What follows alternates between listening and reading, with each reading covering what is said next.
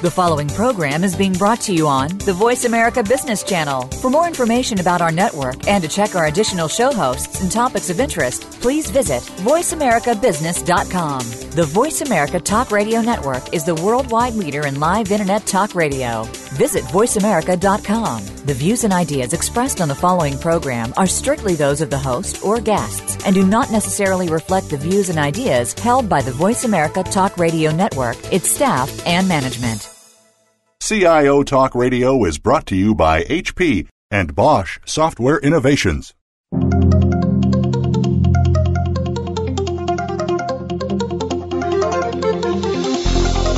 Welcome to CIO Talk Radio with your host, Sanjog Aul. All All comments, views, and opinions expressed on this show are strictly those of the host, guests, and callers. Now, here's Sanjog Aul. Hello and uh, welcome to CIO Talk Radio. To learn more about the show, please visit www.ciotalkradio.com and we invite you to look for this show on Twitter as hashtag leadership. The t- topic today is Is leadership a team sport? And our guest for today's show is George Surdu, who's the Executive Vice President and Chief Technology Officer with Comerica Banks. Hi, George. How are you? Good morning. Hey, Sanjog. Very good. And Happy New Year to everybody. Happy New Year to you as well. Now, uh, this topic we picked up is because the inspiration was uh, uh, an African philosophy, or rather a saying there, which, which says, I am because we are. So, if you look at leadership, leadership is by design seen as a singular, where an individual who's like a Pied Piper trying to uh, lead everyone to a given direction. Mm-hmm. However, an individual's existence or their effectiveness is not totally to the, the maximum level till the we part, all other people who are making that leader the leader are all is also taken into account. So if we were to look at leadership as as um, as a term, would you say that it is a team sport?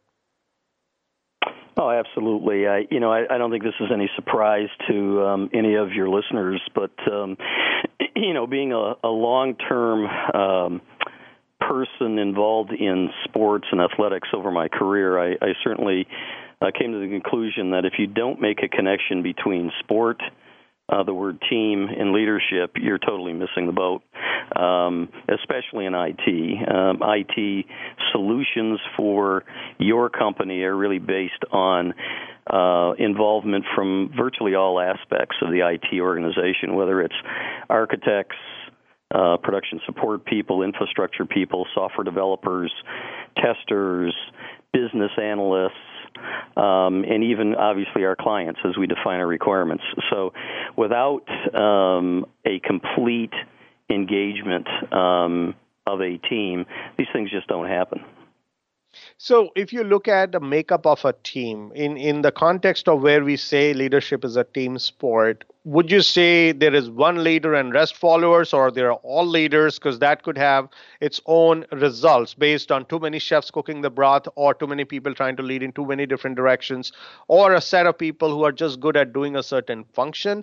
And there are some people who are visionaries and folks who other people want to follow. So what's the makeup of a team where we can call leadership as a team sport you know, I've always believed um, in that old phrase of leaders at all levels, and I and I really do believe that.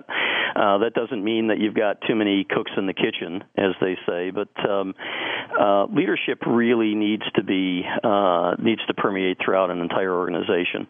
Um, everybody has a role, um, and every everyone needs to provide uh, strong leadership in the fulfillment of that role.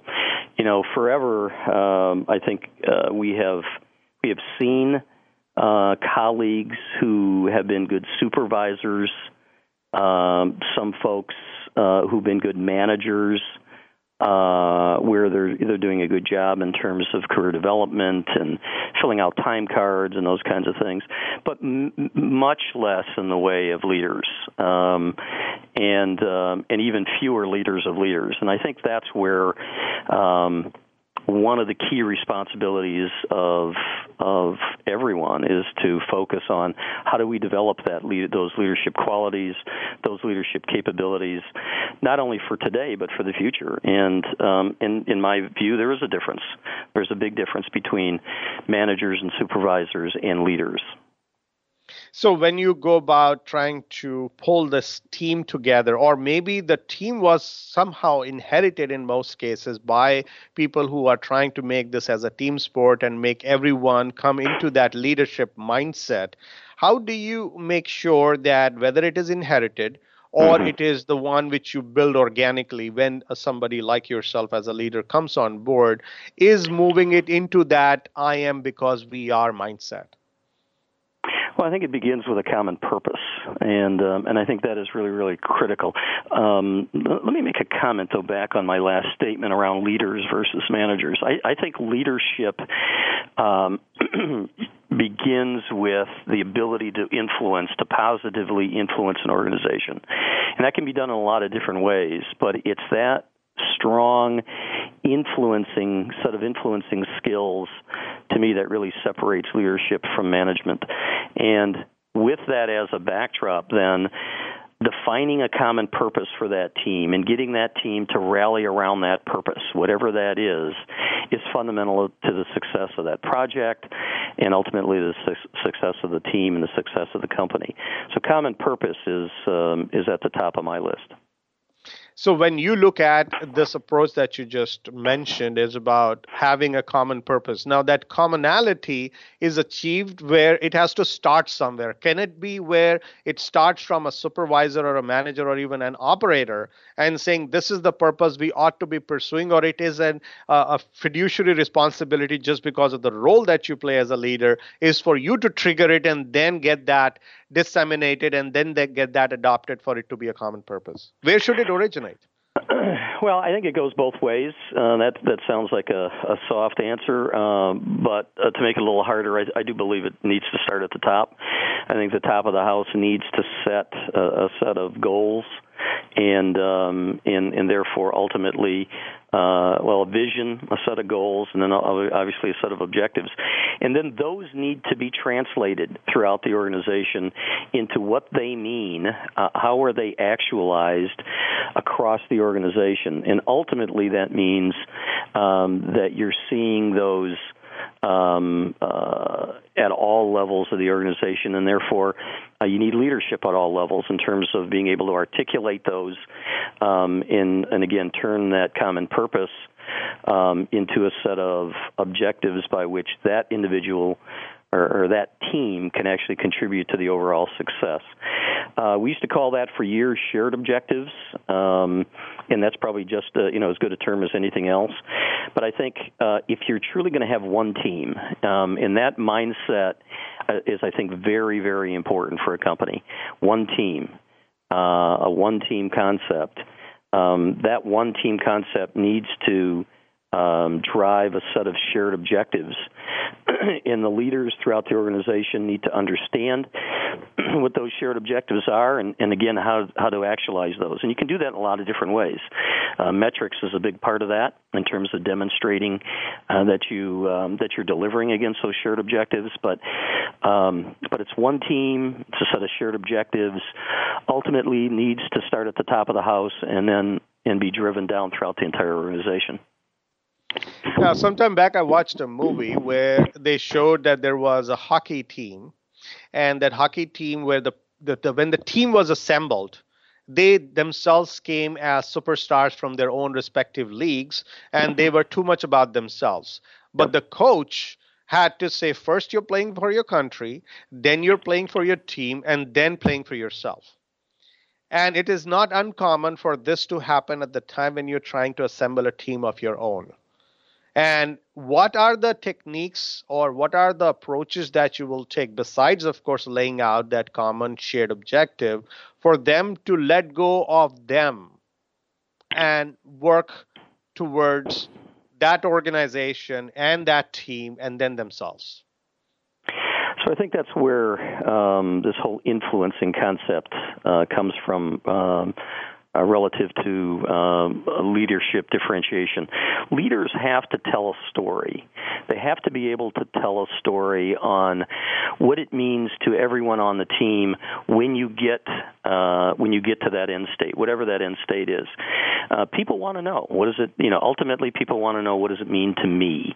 Um, and if you can tell that story uh, in a way that all can um, connect with um, then you're there. Then you're there. Then that team is going to all row in the same direction. Um, and you do have to break down. Leaders have to break down those individual biases on on um, you know what what we want ourselves versus what's good for uh, the organization. You know, over the years, I think I you know I've seen experiences where we have we have had team recognition, um, um, including financials, where we've we've told a team if you get this over the goal line, you're all going to benefit financially from it, not just the project manager or the, the lead developer or whatever. Um, and so, uh, recognizing them as a team, rewarding them as a team, is um, uh, you know are a couple of the things that you can do to ultimately demonstrate why you want them to act like a team. But I think again, uh, leaders need to be able to tell that story and, and be able to make that connection. Now, you mentioned about creating that shared objective or a common purpose. So it becomes like a hub and spoke model where each individual is tying back to that common objective. Awesome, great. Now, point is also there is an interplay required among the two members of the team. And if that camaraderie doesn't exist, just creating a hub and spoke approach to getting them to work in one single direction, they will somehow get there. We get it. However, the interplay or lack of it basically is going to cause a lot of strain and friction mm-hmm. along the way, which is not truly getting the most out of the team's combined strength or uh, one one person working well with the other person. How do you make that happen? Well, clearly that's the responsibility of of um, of the senior leader, the senior project manager, uh, the senior program manager. Um, you know those those perceptions have got to be part of um, the analysis that goes on through through um, through the life of that project. Um, I'm not so sure. I know you made the comment that said if we have that team friction and if there are parties that are working, I'll, I'll just say against each other, you may still get to the end state. You may, uh, but in IT, I've seen um, that get realized by projects being late, projects costing more money, um, and um, and missed expectations. And so, um, a fundamental part, another fundamental ingredient of leadership, in addition to influencing skills, is um, is having those human insights um, from a team standpoint. And that's why going back to your question, is leadership a team sport?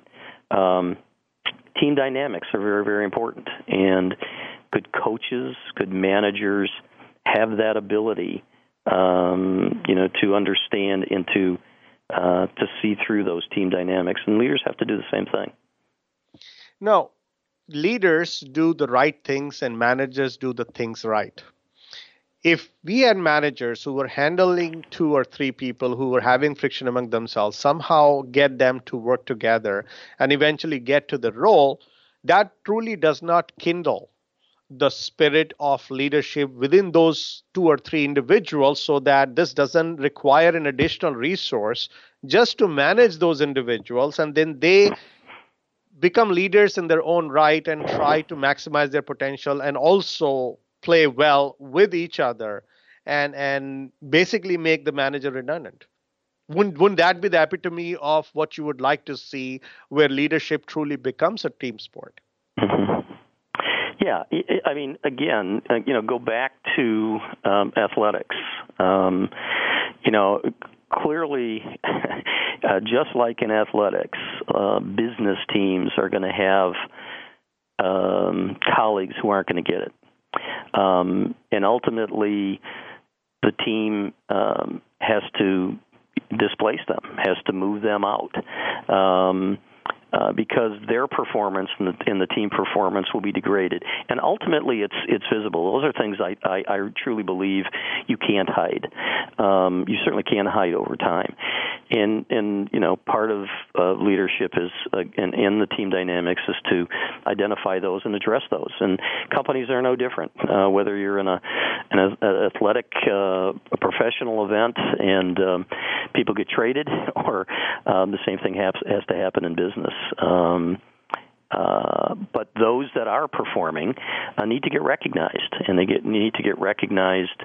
Um, uh, you know, based on the commitments that you made going into it. So, um, you know, I think ultimately, uh, you know, you lead by example, and uh, when your teammates see what uh, a one team concept can deliver um, and shared objectives can deliver.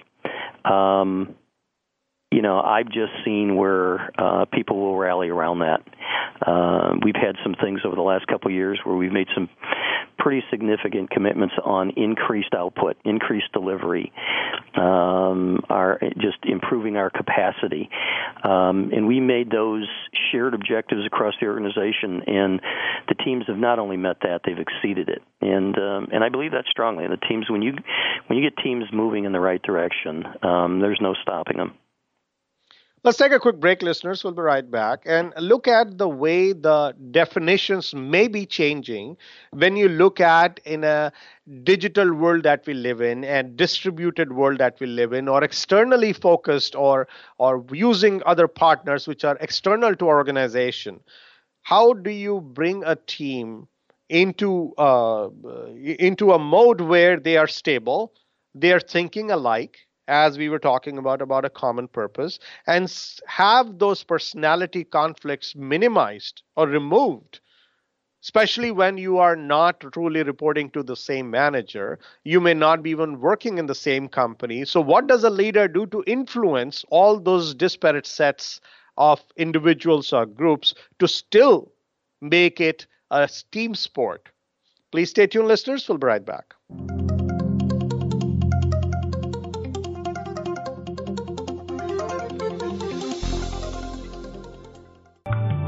Bosch Software Innovations is proud to sponsor this program. Visit www.bosch-si.com forward slash connected manufacturing to find out how Bosch can help you improve your operational performance and become a manufacturing industry leader in a connected world. Change the way you predict, manage, and produce outcomes. Bosch Connected Manufacturing. The US and Canada represent just 5% of the global population, but collectively we consume about 35% of the world's resources. Supply is not keeping up with demand, so change is not an option, it's imperative. Siemens brings knowledge to power through modernization, responsible energy consumption, and greening the grid projects. Siemens Smart Grid has the answers. Just Google Lead the Charge portal.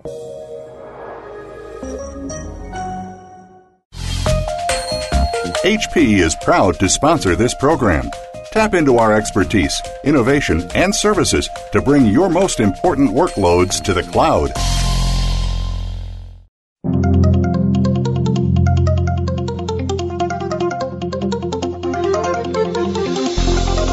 You are listening to CIO Talk Radio with Sanjog Aul. To learn more about the show, please visit www.ciotalkradio.com. If you have a question or comment, call toll free at 1 866 472 5790. That number again is 1 866 472 5790. Now, back to the show. Here's Sanjog Aul. Welcome back. So, uh, George, the digital age that we live in, or distributed age that we live in, or the one where we have multiple partners who are helping us get our jobs done and, and get our initiatives uh, from ideation to fruition, that team is not under one geographic location. It is not under one individual leader's influence or set of managers. It is not even one under one organization but that is a reality. That's where we are going. Do you think there also a leadership can be a team sport, or we'll have two or three teams trying to figure out how to work together? So I think you can, uh, and there's and there are a lot of different ways. A lot of companies have done this uh, in different ways, and uh, my experiences um, aren't aren't too different than I'm sure what other companies have done. But you know, contractually, we've built uh, contractual agreements uh, based on again a set of shared objectives uh, where we all benefit when we succeed, um, and su- succeed uh, as defined by timing and cost and quality. Um, but you know, there's a softer side of this uh, that I think is really, really important, and I and I believe this. Uh, I believe this uh, deeply. I have not met IT professionals, whether they worked for me or they work for our partners, that get up in the morning and want to do a bad job. I've just not seen it. I've not seen IT people or experienced IT people who've said, I want to bring a server down, I want to bring the network down, I want to write bad code you know, human nature inherently wants to excel. I really believe this. And um, and you know we surround ourselves. We hire what we believe are good people, um, and and those are some of the things we look for. Those kinds of traits when we hire people. So part of what we've got going for us are people that care, people that want to do a good job. Um, there are times you tighten that up uh, by, through you know contracts and those kinds of things and commitments around rewards and recognition. Um, but um, I, I I really uh, I think it can be and it is being done. Um, whether we've we're we're building the whole thing ourselves or whether we're partnering with others. Now, when you look at the the contractual side of it, that doesn't really trigger the human emotion. That or maybe it does, but it does more of fear based versus faith based. So how do you how do you really see that helping the end goal of you truly making it a team sport? Or, or that is something which we should just not even bother going. Well, it. I mean, it's it's uh, at times it's the hard reality of, of running a business because you know you are making firm commitments, whether it's to your shareholders or your or your customers, um, and you don't want to miss those dates. So sometimes you have to do that, but. Um, you know, to me, it's you know, it's back to the carrot and the stick, and I agree with you. That at times can be this the stick, uh, but it also depends on how you write that contract. If if you write the contract as being punitive, then then it's a stick. If you if you write it as a way to uh, reward excellence, um, it's it's totally different. So you can write contracts where you don't you know, you know this is not a penalty. This is a reward um, when we when we deliver certain things. So can a person, an individual, be a good leader but a poor team player? Um, well, the obvious answer is I'm sure you can. Um, uh, you know, we have um, in in the IT profession we have um, sometimes technical specialists who are, who are very very focused on their their discipline, their technical discipline, and they lose sight of the bigger picture. So they're more focused on a set of strict or a strict adherence to technical standards um, and miss the bigger picture in terms of what's the what is what will the end state deliver to the company.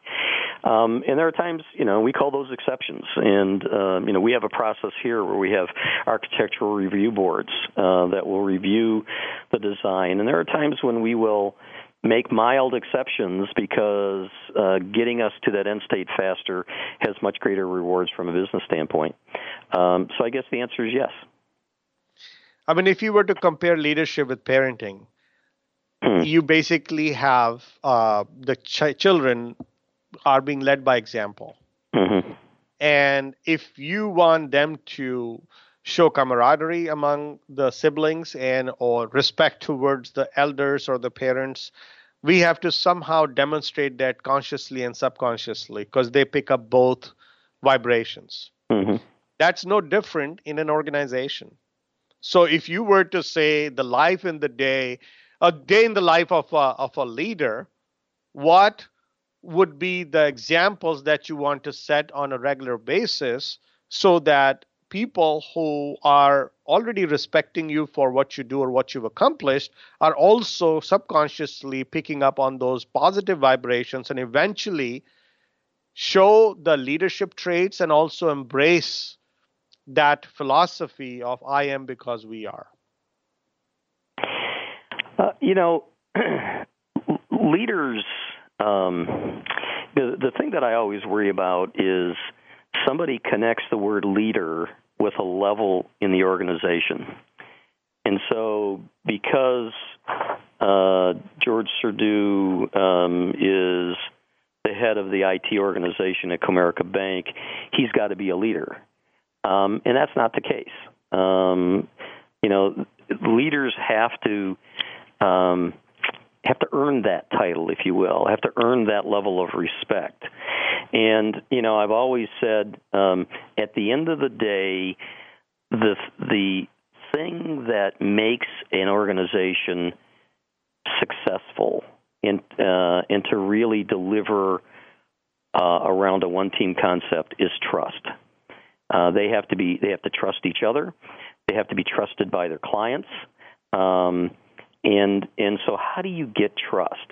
And trust begins with results. Um, at any level, you have to deliver. Uh, deliver. I've always said results.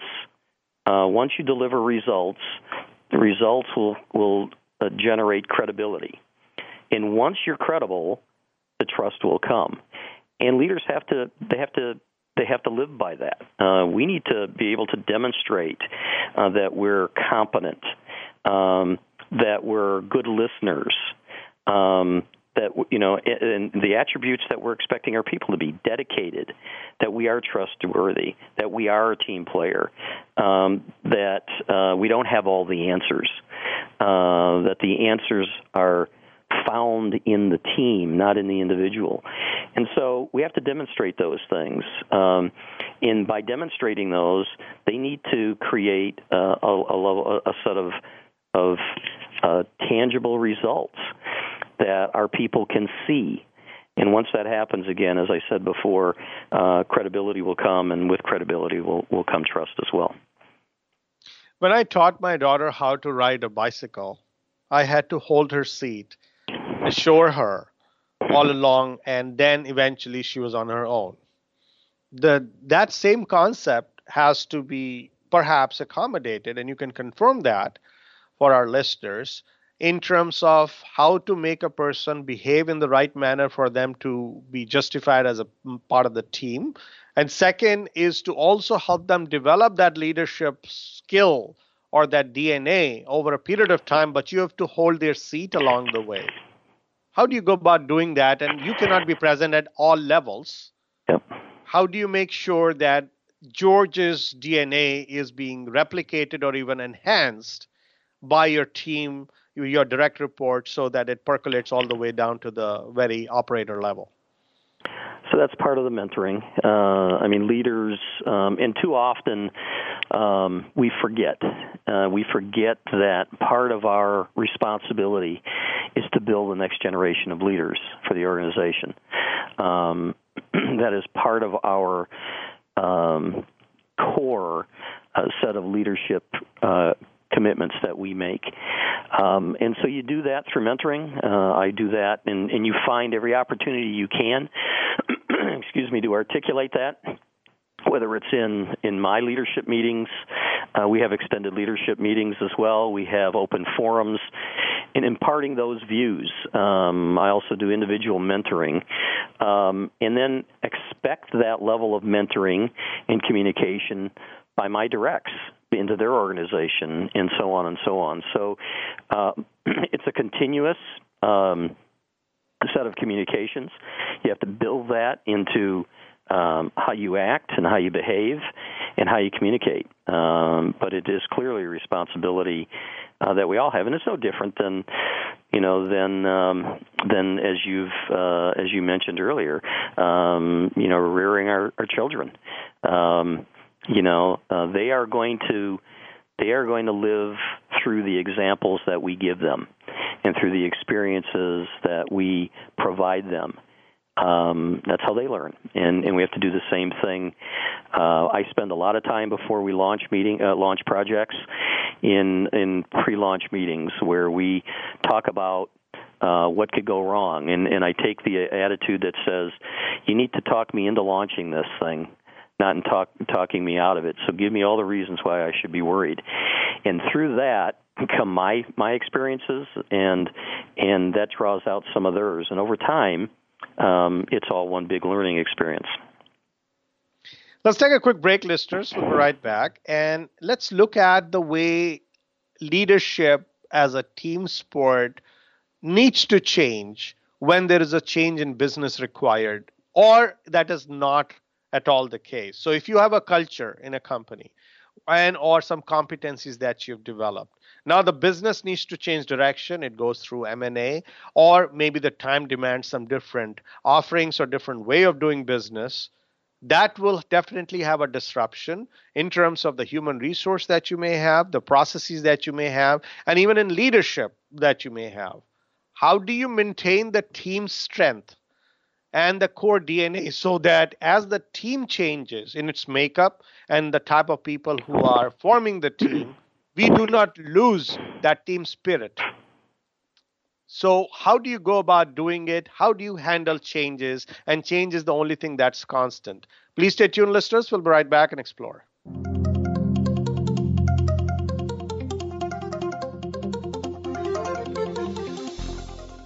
The US and Canada represent just 5% of the global population, but collectively we consume about 35% of the world's resources. Supply is not keeping up with demand, so change is not an option, it's imperative. Siemens brings knowledge to power through modernization, responsible energy consumption, and greening the grid projects. Siemens Smart Grid has the answers. Just Google Lead the Charge portal. HP is proud to sponsor this program. Find out how the HP as a service solution for SAP HANA can help you gain instant, impactful business results without capital investment by logging on to HP.com. Transform information into intelligence and a competitive advantage with a full spectrum of SAP HANA products and services from HP, a global SAP hosting partner. Bosch Software Innovations is proud to sponsor this program. Visit www.bosch-si.com forward slash connected manufacturing to find out how Bosch can help you improve your operational performance and become a manufacturing industry leader in a connected world. Change the way you predict, manage, and produce outcomes. Bosch Connected Manufacturing. HP is proud to sponsor this program. Tap into our expertise, innovation, and services to bring your most important workloads to the cloud.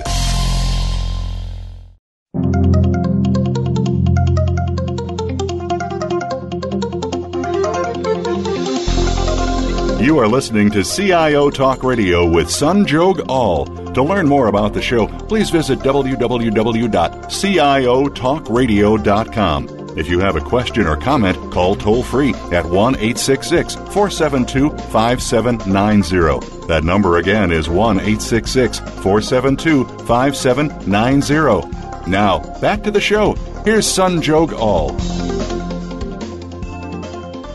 Welcome back. So we are talking about disruption, and that is an or change, which is basically a constant in today's day and age.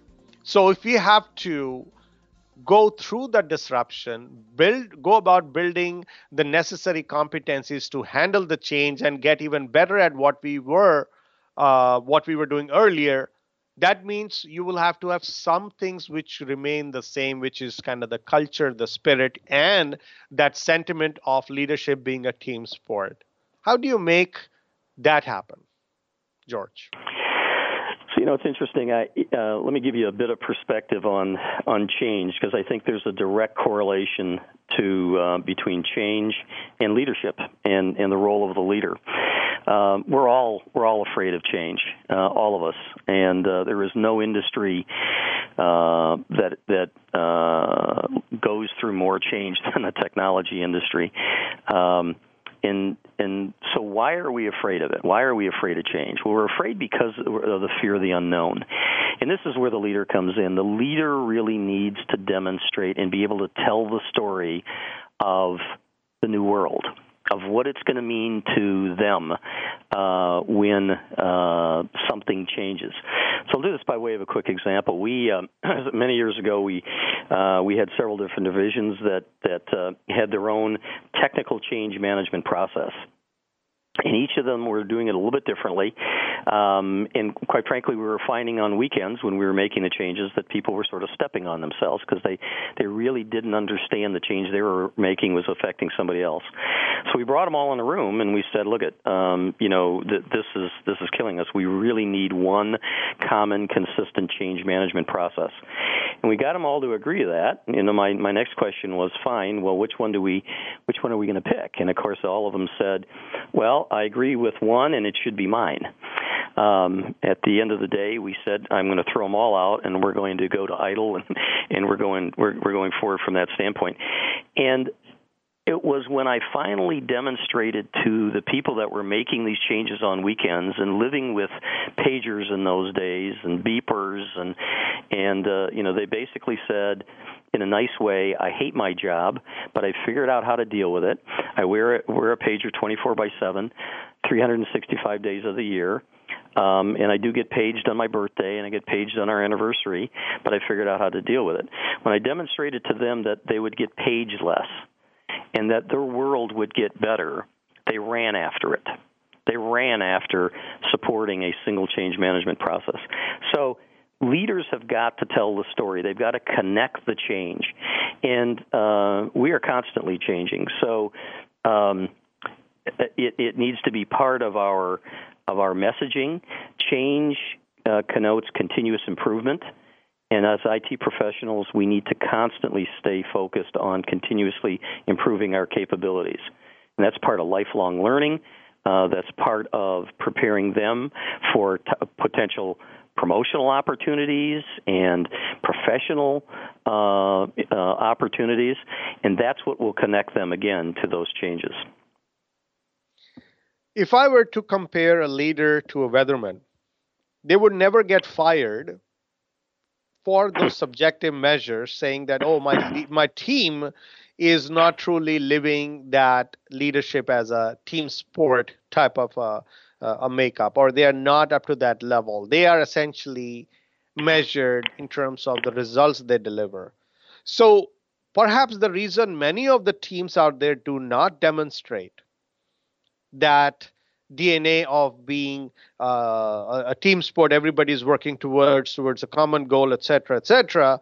The reason they're not doing it is because perhaps a leader at the top level is is not being measured on that particular aspect. But it, it, it in a way has an impact, as you already mentioned, on the overall outcome.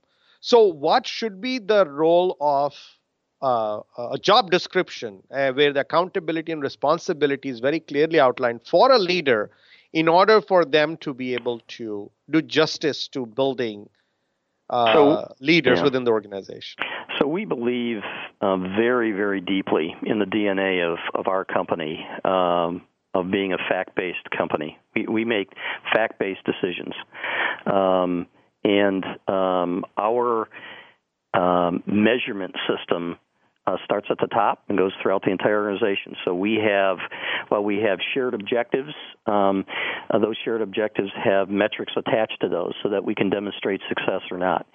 Uh, and we are me- we are measured against those. We are measured uh, professionally and personally against those. Uh, I think that's very very important. Um, I think all levels of the organization of any company has got to chin themselves to results. Um, in in one fashion or another, um, and and we do. So, um, you know, I, I'm not sure there's too many professions like uh, you mentioned, weathermen. Um, uh, I wish uh, uh, sometimes I was that way that I could be wrong and, and it wasn't a problem, but that's not the profession I'm in, and that's not the profession of most companies, um, or virtually every company. Um, it is about results and um, driving um, driving results through the numbers, through the metrics is really, really important. We have, as an example, uh, well over 200 we call key performance measures from an operational standpoint. And we chin ourselves to over 99.5% of those being meeting or exceeding on an annual basis. Uh, and we watch those every single month. So, um, metrics is a big part of this. Uh, it's a big part of ultimately being able to uh, connect um, credible um, uh, results and, and to uh, credible, credible rewards and recognition. Um, so, yeah, I think I think metrics is a big part of it. To be honest with you. So when you the way you explained it, yes, the performance measures are supposed to be there, and there are some key metrics. Do you think unknowingly this teamwork and collaboration and the softer side of life and the DNA, the culture, which is not truly measured directly, could become a victim, and that's why you have some very castic corporate cultures that exist who might otherwise be pleasing the Wall Street and shareholders quite a bit? I guess. Um, I would hope that, that that's not um, I mean, I'm sure that's reality um, in in certain places. I, I think at the end of the day, um, the culture that that leaders have to create is uh, is one of integrity, um, and one of honesty, and uh, one of doing what's right. Um, I've always found if you do what's right, um, sometimes you're not going to like the answer, but if you do what's right, um, things always happen, uh, always end up in the right place. So, you know, again, it's part of cultures, uh, but um, integrity, honesty, transparency, um, uh, data driven uh, decisions, uh, those are important parts of of creating sort of the um, the criteria with, within which a, an organization behaves. Now, a team does not always win. There are some setbacks. There are learnings. I do not want to use the word failure because usually mm-hmm. we have learnings or successes. When that happens, it requires resilience for them to bounce back. It requires them to really take a step back and learn about what actually happened, assess the gaps, and perhaps take some conscious measures to fix those gaps so that at least those same mistakes are not repeated. Mm-hmm. How do you make sure that that becomes inherent in the team's DNA and everyone is thinking in that mode as a leader and it becomes a team sport so that it fa- not fails but learns gracefully and then bounce back? So we have, uh, um, you know, uh, what you're talking about gets gets into this whole continuous improvement mindset. Um, I wish things, uh, especially in our profession and technology, never broke, but they break, and more often they break when human beings touch it. Um, so we do make mistakes, and and I think leaders have to be vulnerable. They have to demonstrate their mistakes. They have to recognize their mistakes and communicate those mistakes. Um, but they also have to be clear that it's okay to make a mistake once. Um, if you make the same mistake a second time, um, I'm going to question your capability. If you make it a third time, I'm probably going to question your IQ. So, um, at the end of every project and program and initiative, whether it's successful or not, we have a postmortem and we review things gone right and things gone wrong. And those we embed back into our processes and our methodologies. Um, in the way we deliver going forward. So we're constantly, uh, you know, we have this, we try to have this closed loop circle um, where uh, we're constantly learning, uh, both both um, you know things gone right, things gone wrong, um, and embed them back into the way you know we do our business. Um, so that is important, and it, and it does go, fall into the whole continuous improvement. Uh, taking someone uh, who makes a mistake um, in in putting them out there for all to um, uh, see and hear and and and uh, is not, in my opinion, is not a good thing. Um, uh, you know, um, go back to the team sport in, in the beginning of our conversation today, and you know, you watch whether it's baseball or football or basketball, people make mistakes, and they certainly don't. Um, you know, openly, um, you know, raise that mistake in, in a stadium. Um, if they need to do it, they do it in a different way. Uh, but human beings are going to make mistakes, and uh, we all have to learn from those mistakes. Let's take a quick break, listeners. We'll be right back. And let's compare accountability with countability. So, one is to make a person accountable and, of course, manage to make sure that they don't make the same mistake twice or maybe maximum three times. Another is to build them from within. What all can be done besides a stroke, a pat on the back, uh, uh, some encouragement so that they meet their true potential as an individual and that's where they demonstrate the leadership and the most competence they could uh, probably demonstrate. And then as a combined effect or cumulative effect the whole team succeeds. What is it that we have to do in that regard? Please stay tuned listeners. We'll be right back and talk about accountability versus countability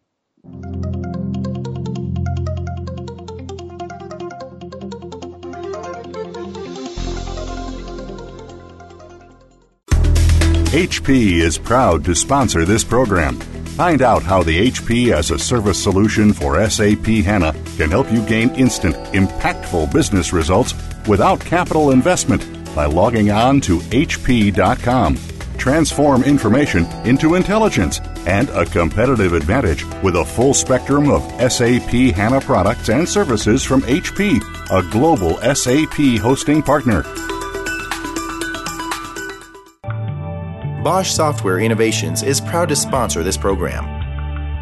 Visit www.bosch-si.com forward slash connected manufacturing to find out how Bosch can help you improve your operational performance and become a manufacturing industry leader in a connected world. Change the way you predict, manage, and produce outcomes.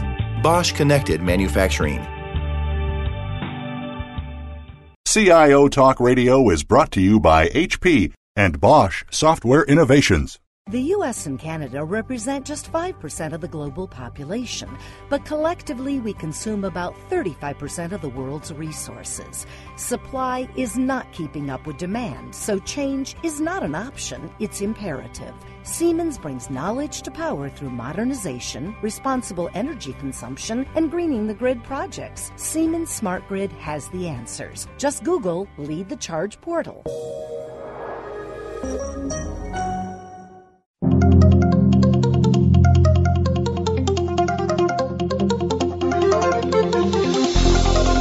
You are listening to CIO Talk Radio with Sanjog Aul. To learn more about the show, please visit www.ciotalkradio.com. If you have a question or comment, call toll free at 1 866 472 5790. That number again is 1 866 472 5790. Now, back to the show. Here's Sanjog Aul. Welcome back. So, accountability versus countability. And if you wear the uh, you know hat of a manager, you will talk about accountability. But perhaps the leader should look at everyone becoming countable.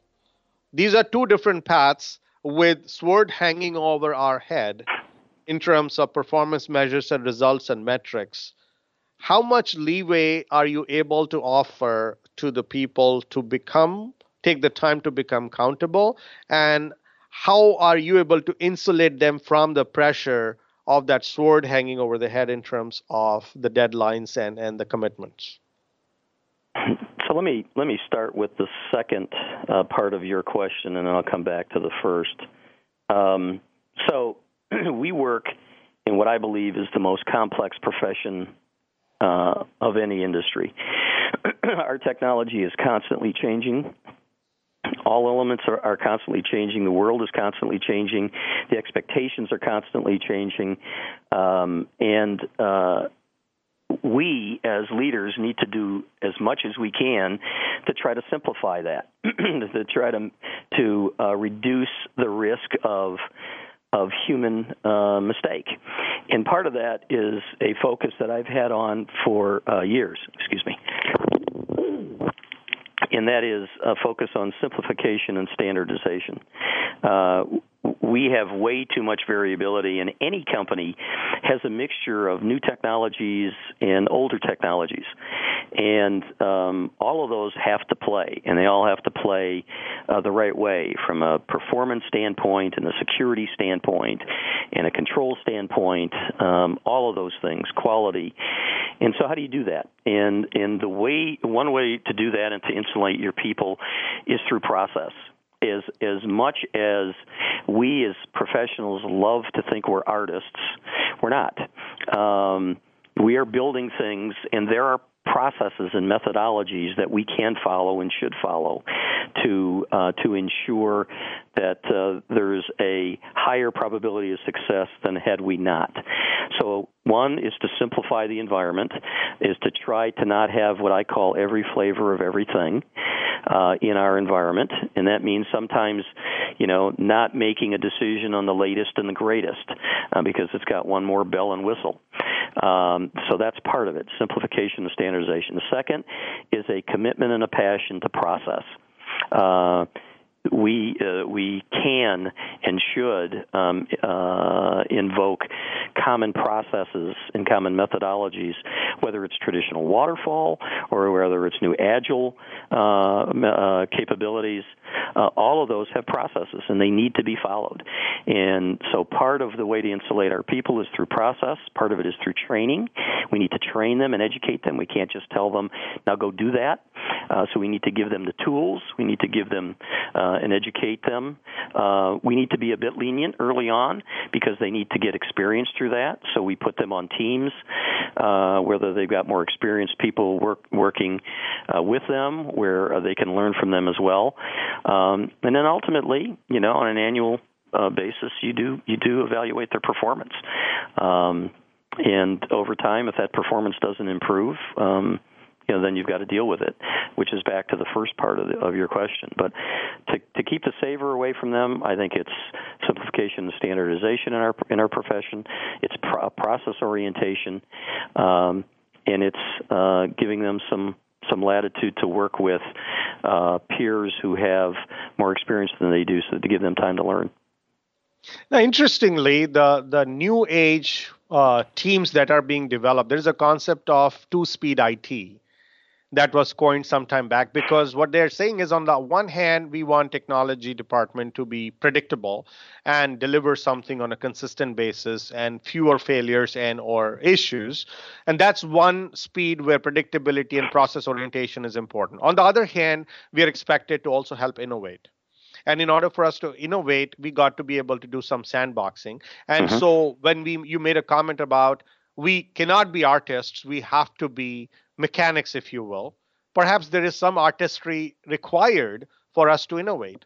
And these two different groups, they might have to interplay, but still have their own respective strengths in order for you to be able to deliver on both fronts. Now, with that as a new expectation from management and from business in terms of how IT delivers, how does that change your approach to how you're going to handle these two not silos of the team but two groups of the team who have relatively different backgrounds different dnas different expectations?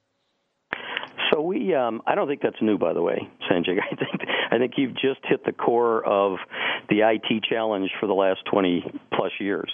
Um, um, it's always about um, do more go faster uh, but be highly resilient and high availability, high reliability, high levels of quality, all that kind of stuff. I mean, that's the profession we're in, and that's the profession we've been in for a long time.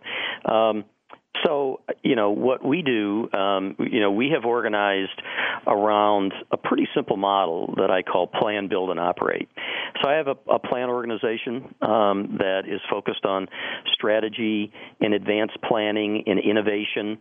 Um, we have a build organization that goes and builds stuff, uh, both the software and the hardware. And I have a run organization that runs the organization, hardware and software, 24 by 7.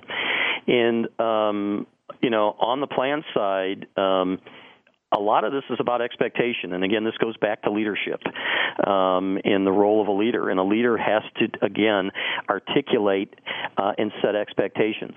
Um, historically, we've not done a good job. We have we have brought things in under the um, auspices of pilot, which have turned into production, which we're not ready for production. And we, in over the years, we've gotten a lot smarter at being much more clear to uh, when I'm innovating, uh, when we're piloting technology, and when it's really ready for prime time. Um, so part of that is again telling the story. Part of that is leadership, uh, but I don't think it's a new story. I think it's been around a long time for us. All right. So, what's your advice for uh, the leaders out there who are struggling to making this leadership as a team sport? What should they do new, different, or more? Uh, well, there's several things. I think one, um, you have to work at it. Uh, this is not something that you're born with. This is not an innate kind of thing. Um, you need to work at it, um, and you need to realize that you can't be successful alone. Uh, this has to be a team sport um, especially in our profession, there is no one person that knows everything, not even close. Um, so you cannot be successful alone. Uh, third, I think you need to surround yourself with good people. You need to surround yourself with people that care and that are committed to improve. Um, and and so that's that's the third item. And then I think fourth, uh, find ways to celebrate the small stuff.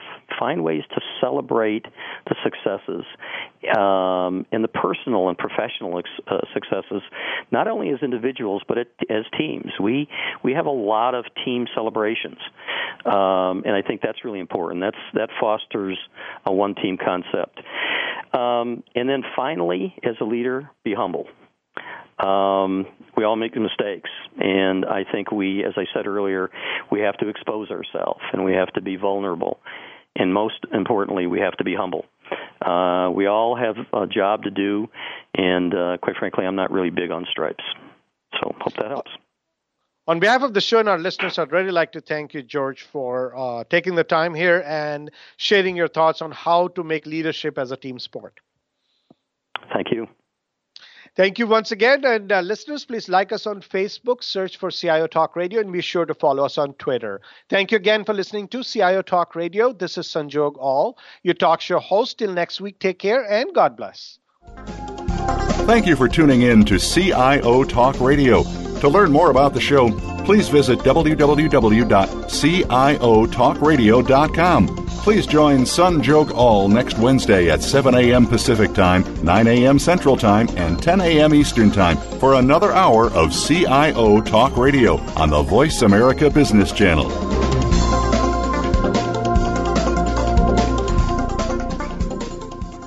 CIO Talk Radio is brought to you by HP and Bosch Software Innovations. Thanks again for listening to the preceding program brought to you on the Voice America Business Channel. For more information about our network and to check out additional show hosts and topics of interest, please visit voiceamericabusiness.com. The Voice America Talk Radio Network is the worldwide leader in live Internet talk radio. Visit voiceamerica.com. The views and ideas expressed on the preceding program are strictly those of the host or guests and do not necessarily reflect the views and ideas held by the Voice America Talk Radio Network, its staff, and management.